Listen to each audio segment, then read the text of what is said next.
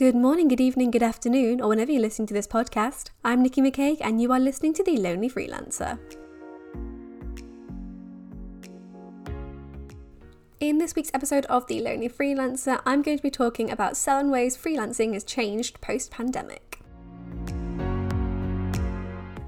Over the past two years, the world of work has changed, evolved, and shifted, moving from a strict schedule of office cubicles and commutes to flexible working and remote desks at home. The pandemic has also changed the way we think about work and its value in our lives. Being faced with months of isolation with our families, the stress and concern for those we love, and the pressures of finding a new normal amongst so much chaos has morphed our priorities and given us a new way to look at the working week. As a freelancer in particular, many of the weekly routines so many full time employees had to adapt to were already part of our lives, and so the adjustment period was perhaps a little shorter and easier for us. However, there were definitely some new working styles to get used to, some new mentalities we had to adopt, and some challenges we had to face to try and keep our businesses afloat. The freelance lifestyle is one already filled with highs and lows, personal gains, and unexpected struggles, and without the support of a full time job or a senior management team, self employed workers can often face the brunt of external business factors. We're left alone to deal with the ever changing digital landscape we work on, handling tech problems and invoice queries and client relationships on a singular basis, without being able to lean on anyone for support. Even without a global pandemic interrupting our schedule, freelancing is not an easy road. So, how did the pandemic change the way freelancers work? 1. Shifting routines. Freelancers generally work from home a large percentage of the time. They typically depend on a dedicated home setup with easy access to everything they need to keep their clients happy. But they also require breaks and a change of pace too.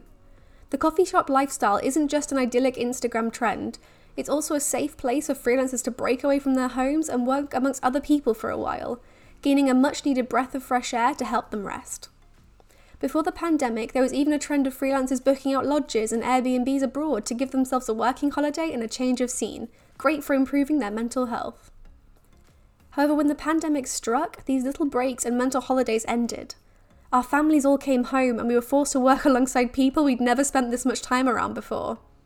The kitchen, once a quiet space to escape into for a quick coffee and a client call, became publicly negotiated territory, with fights over empty mugs and washing up. The Wi Fi became slower, the house became more cramped, and there were more distractions than ever. Suddenly, full time office workers were learning exactly what it meant to work from home every day of the week, and we're discovering the benefits and the challenges of doing so right in front of our eyes. We had no more little breaks and coffee shop dates. Our work ended and our weekends began in the same room, with just fewer Zoom calls than before. Even now, as the restrictions in the UK are slowly starting to ease, the pressure of all of our time at home has still affected many of our routines. The quiet places we used to love became our prison cells instead. I know for me, I'm still trying to figure out my routine, and I know that many of my friends and fellow freelancers still aren't ready to return to weekly coffee shop trips and working lunches quite yet. 2. Client demand. During the pandemic, so many freelancers struggled to gain work, as the clients and businesses we worked for went under or paused their distribution. Personally, I was able to keep a few clients on board for the duration, However, I lost out on some significant pieces of work due to the impact of COVID 19. It was a stressful and frustrating time, as when the world is at its worst, all you want to do is lose yourself in work and know that you're making a comfortable income for yourself. The struggle to find client work, however, did ease off as we approached the beginning of 2021, and with each day that the restrictions rise, more companies are beginning to open up again and need the help of their existing freelancers. Many people have even started new businesses during the pandemic and have made use of all their extra time, meaning that there's definitely been an increase in client demand, particularly in marketing and branding, which is really good news for me. 3. Attitudes to work. It's not always easy to focus on work when you're worried about self isolation, food shortages, and long distance family members. Many of us struggle to stay motivated and upbeat throughout the worst days of the pandemic, particularly with the distraction of our families at home and our new working routines. We spent more time watching the news than paying attention to meetings, and it felt hard to prioritise a company workshop when our loved ones were facing illness or facing time in hospital.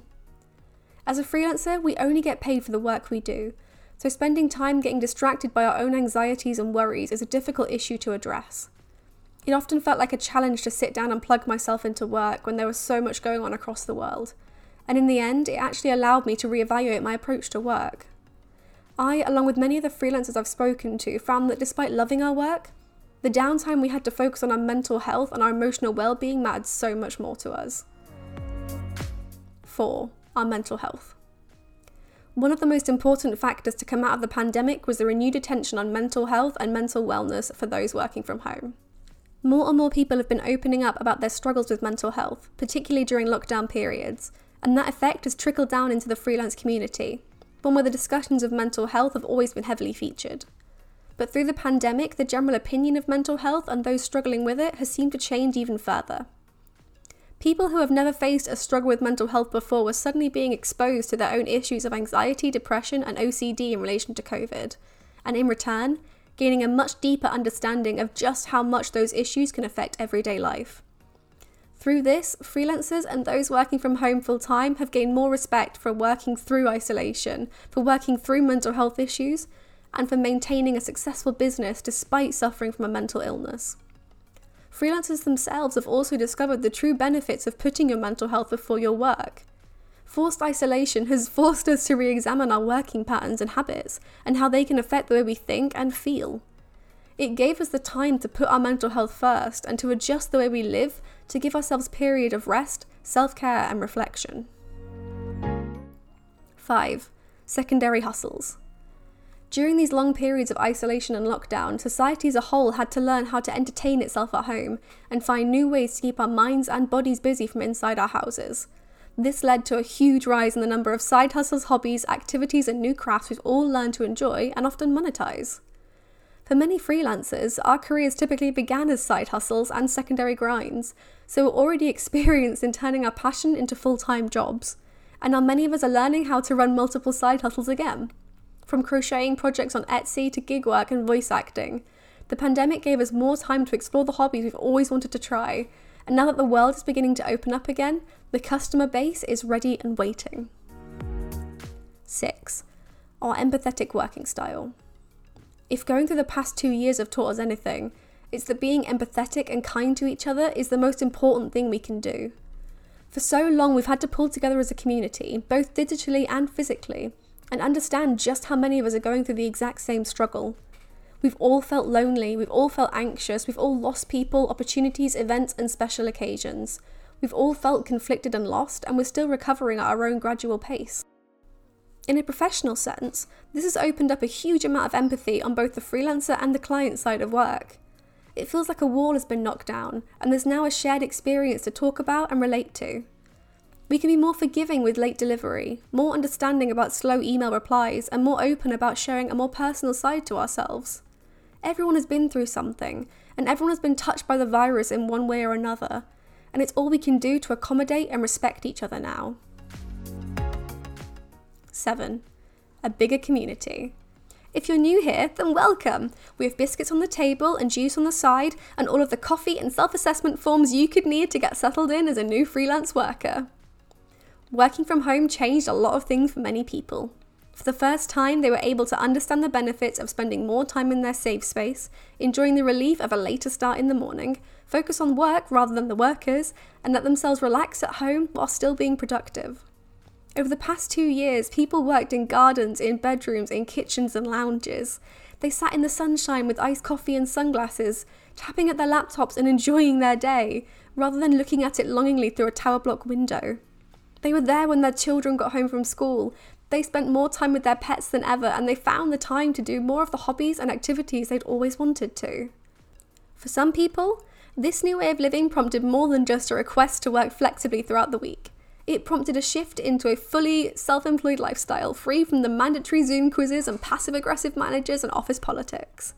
People found they could still do the work they loved, but be in control of their own working schedule at the same time, and put the important things in life for a change. The freelance community has grown bigger than ever in the aftermath of the pandemic, and it's been fantastic to see so many people joining our little world. So, what do you think has been the biggest change in freelancing throughout the pandemic? Have you made any big changes to the way you work after lockdown, or made any plans to reprioritize your working life? The changes in our life can impact our work in strange, weird, and wonderful ways. And although the past few months haven't been easy for anyone, it's important to see some of the good things that came out of it in the end. So let me know what changed for you post pandemic. Send me an email at hello at nickymccaig.com or you can send me a message on any of my socials at nikki underscore mccaig. I really hope you enjoyed listening to this week's podcast episode. I recommend you go and check out my last episode where I interviewed the founder of Underpinned, and we had a really good conversation about diversity in freelancing, the freelancing world, and his company Underpinned. Again, thank you so much for listening and stay safe out there. Bye.